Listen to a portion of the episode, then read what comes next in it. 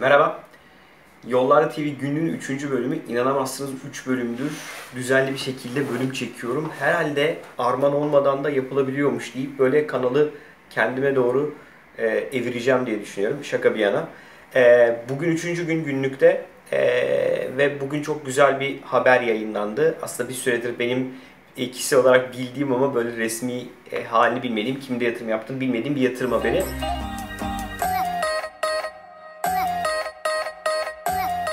E, Alotek, sevgili Cenk abi ve İdris abi e, ikisine çok tebrik ediyorum. Alotek'i bilmeyenler için bulut tabanlı bir çağrı merkezi. E, ve Google üzerinde de bu işi yapan ilk çağrı merkezi. E, Forib olarak biz kullanıyoruz. Tahminen Türkiye'deki girişimlerin büyük kısmı da Alotek'in uzun zamandır e, müşterisi. E, Alotek aslında bizlerin bu eski tip santralleri bilirsiniz. E, onlardan kurtaran tamamen cihaz bağımsız, ortam bağımsız çağrı merkezi hizmeti almamızı sağlayan muhteşem bir teknoloji şirketi.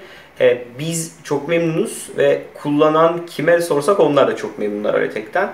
Ee, bugünkü habere göre Nevzat Aydın, e, Yemek Sepeti'nin kurucu ortağı ve CEO'su e, bugün itibariyle e, 8 milyon dolar değerleme üzerinden bir yatırım yapmış Alotek'e.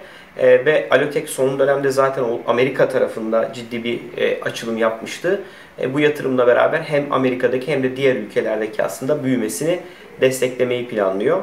E, son birkaç haftadır aslında Alotek'in yemek sepeti içerisindeki fotoğraflarını görüyordum.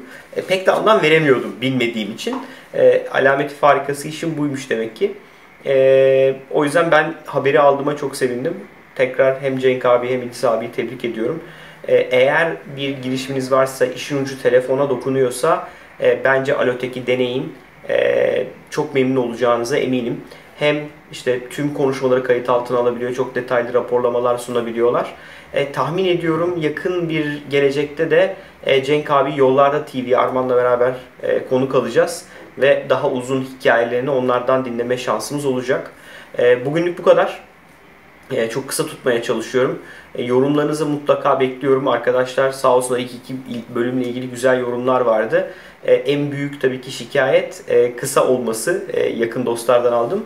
Ama ancak bu kadar. Yani bu kadar olursa herhalde izlenebilir ve podcastlere dinlenebilir diye düşünüyorum. Çünkü her gün 5-10 dakikalık videolar yapmak bizim için de çok kolay olmaz. Sizlerin de tüketmeniz için herhalde kolay olmaz diye düşünüyorum.